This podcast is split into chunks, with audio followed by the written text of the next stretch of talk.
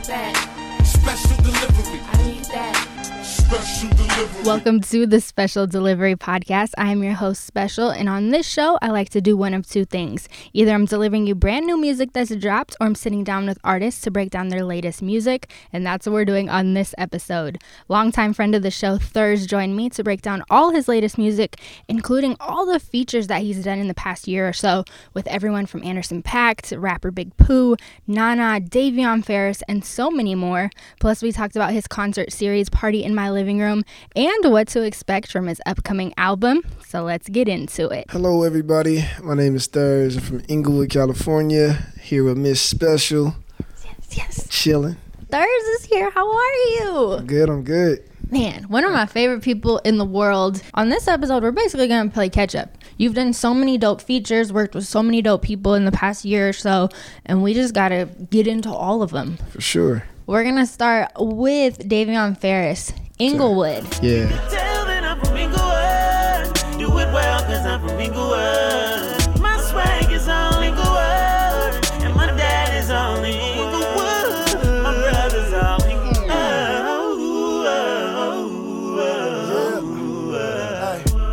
Raised on that 500 block a king on that Queen Street, dribbling my rock.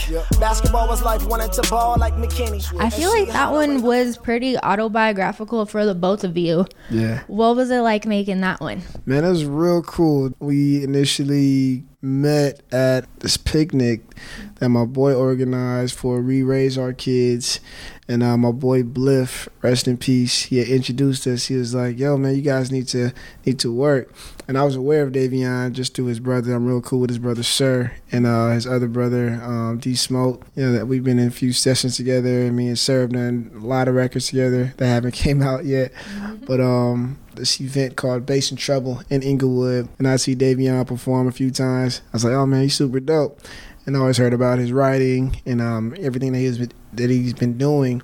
I never really got a chance to meet and chop it up with him, but at that picnic we got to chop it up. Bliff ended up passing, and you know we were at the funeral. We're like, yo, man, we definitely got to link up and do something in honor of Bliff. And you know, we had this record called Inglewood that you know Davion was working on. I was like, man, there's no better record to really represent for Bliff. So we did that. Yeah, did like an autobiography of myself just mentioning a lot of different things that were dear to me when growing up in Inglewood and a few friends that I grew up with. So that was a dope experience to, you know, reflect and put something down that, you know, will live forever. And it was so dope, the two of you to come together being from Inglewood, because I think yeah. with Insecure and just all of these things happening that are dope for Inglewood, it's been like, oh, Inglewood's the place to be now. But it's like, no, right. to have two people from here really break it down and tell you about it, I think that that's so important because we can already tell that the rent's gonna go up there. You know, it's gonna get a little gentrified. So it's like we yeah. need people really from there to talk about it. For sure, for sure. Then we gotta get into follow the leader. Yeah, Mr. Rapper Big Pooh. Follow the leader, follow the leader, follow the leader, follow the leader.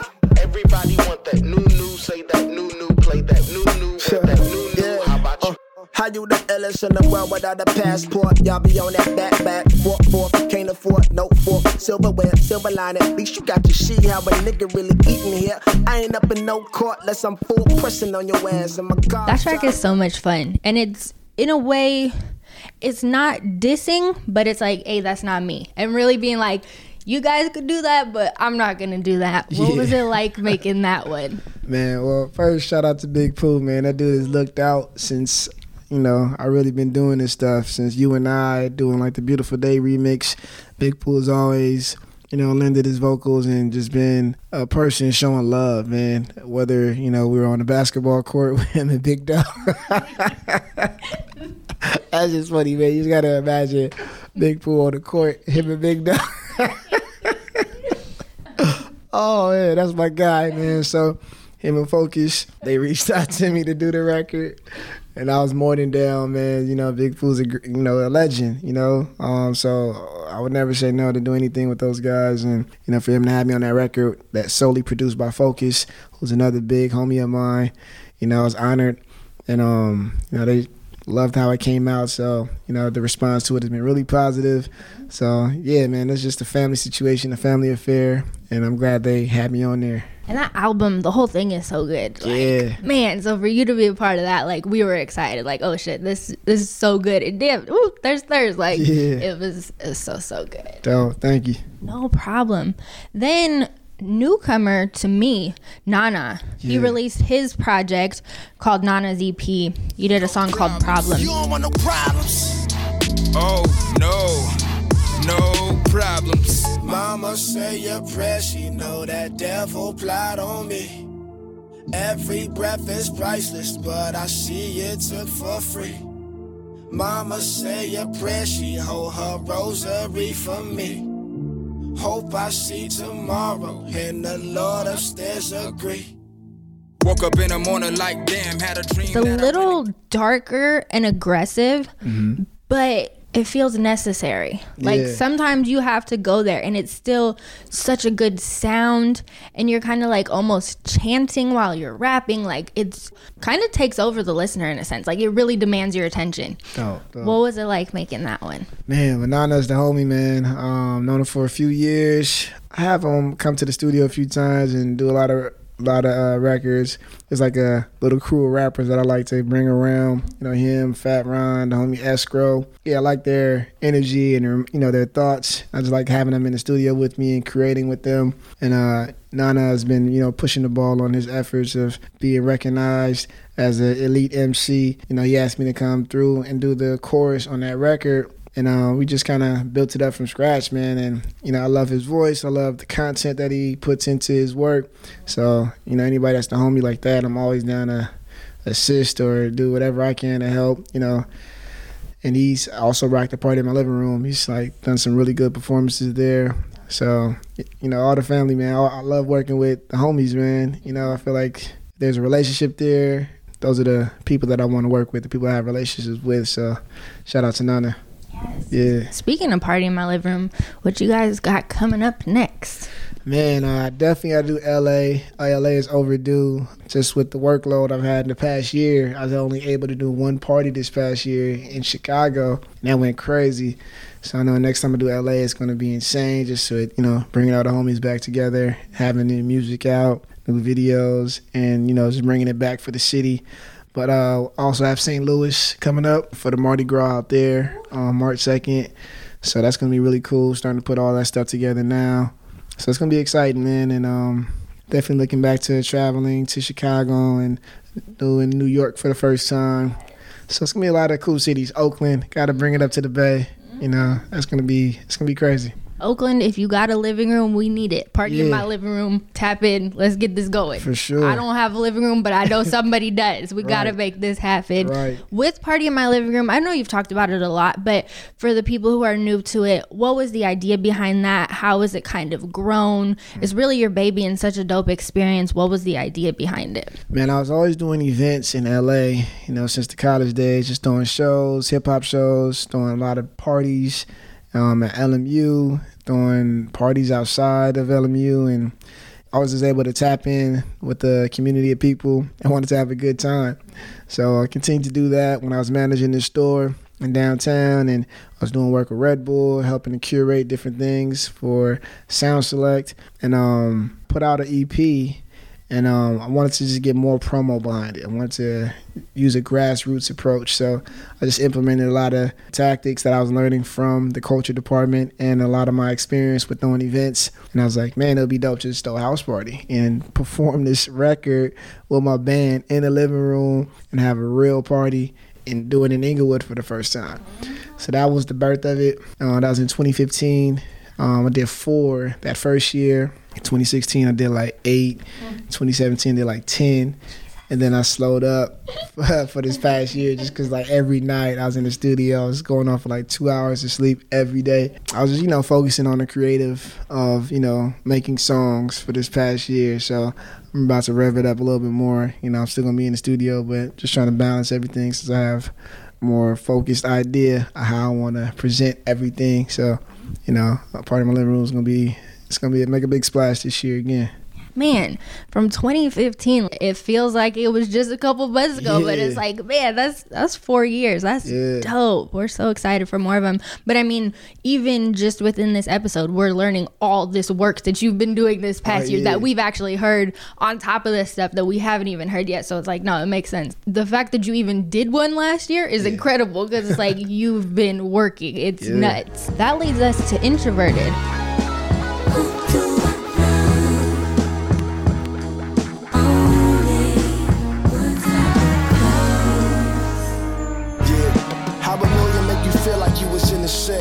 Underwater dissolving all my emotions like a pill. Trying to kill my pain and all my ills. All the thrills is gone. All the scales been shown. All the venom ejected. Paralysis got my. Con and Dem Jointz dropped a project called Pure Intentions. Mm-hmm. The song Introverted. What was that like linking up with them? Man, uh, Con, that's my guy, man. He's from Maryland. Uh, Jointz is from Compton. Con is Dem Jointz artist and we were doing a lot of work together, you know, over at Aftermath. We did a few records, a lot of records actually, and um, those two made it onto their project on uh, the song Introverted. Uh, it was just kind of like giving you a perspective that we were kind of sharing at the time where we kind of were detached from everything that was occurring outside of like our little space. We almost felt like introverts detached from the, the normal goings ons in society and you know growing from different things that we used to do and almost puts you in a position where you feel you're growing and you can't do the same things you did in the past and you know that relationships might change with people who don't share the same mind state so we just reflecting on that in that record and I love how it came out and then we did another cool one on there what, what was that one called again Rain Rain I yeah. love Rain mm-hmm. yeah Rain is really cool uh, those records happen around the same time, and they got like a really good reception. And um, they work crazy, man. They do a lot of different songs in one day. So I was seeing how they work and just taking different things, learning different things. But yeah, I'm just learning from everybody. Those are the homies, man, and you know they helped me out a lot. Yeah. yeah, I feel like that project is such a coming of age project. I agree. Now we gotta talk about Oxnard. Right. Anderson .Paak, incredible album. You had additional vocals on Mansa Musa. Yeah.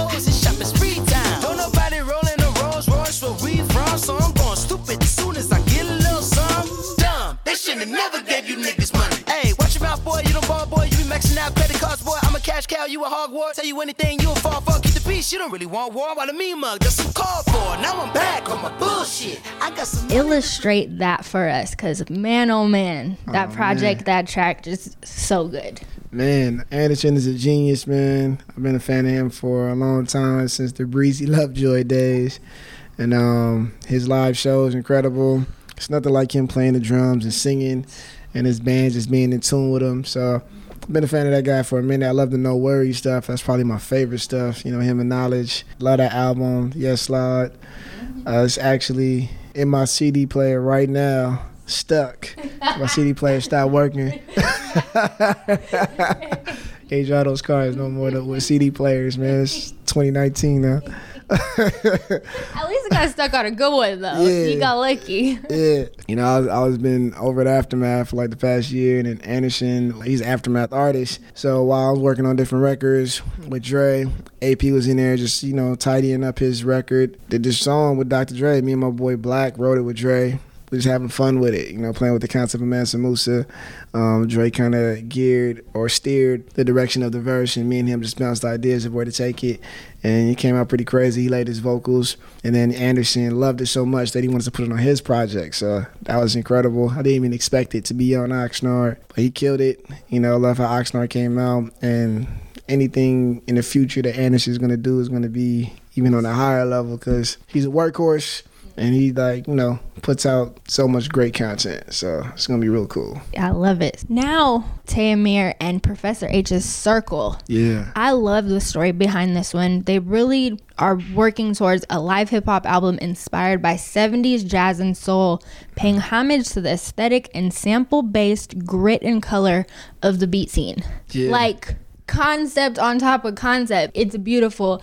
Mm. What was that like? Goodness gracious. Man, those guys are really cool, man. Uh, Tamir's, he was actually in my first band. so he used to be the percussionist in my band. I met Professor H initially with Glenn Gonda, my first engineer over at SAE and True Studios. So just, you know, knowing them over the years and then, you know, knowing that they were coming together to do a project, I was excited and they hit me up. This is like a while ago too, when we were really, really going in on this. They hit me up to come to Red Bull Studios, and uh, they had it locked down for like a week. So I just came in for like a day, and they were just throwing records at me, and I was like, all right, yeah, I, write that, I can do that. Broken promises, broken hearts, broken glass. A champagne trying to celebrate a broken past. Praise to that most high, but how he pieced me back. My butterfingers were faith for how I broke my fast. Trying to abstain from alcohol and ass in a house of broken spirits. And I just did like two or three records with them, like in a few hours. You know, the room was really cool. Everybody was excited. So that was the first record, The Here and Now. Um, that was the first record that we did. And then another record called Naima, that was pretty crazy.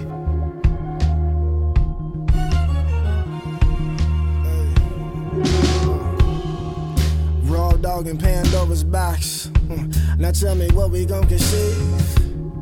Responsibilities a shadow stuck to my foot in the light, impossible to leave. Might as well roll up my sleeve. Might as well roll up this weed. Might as well cough up a real, but she naive.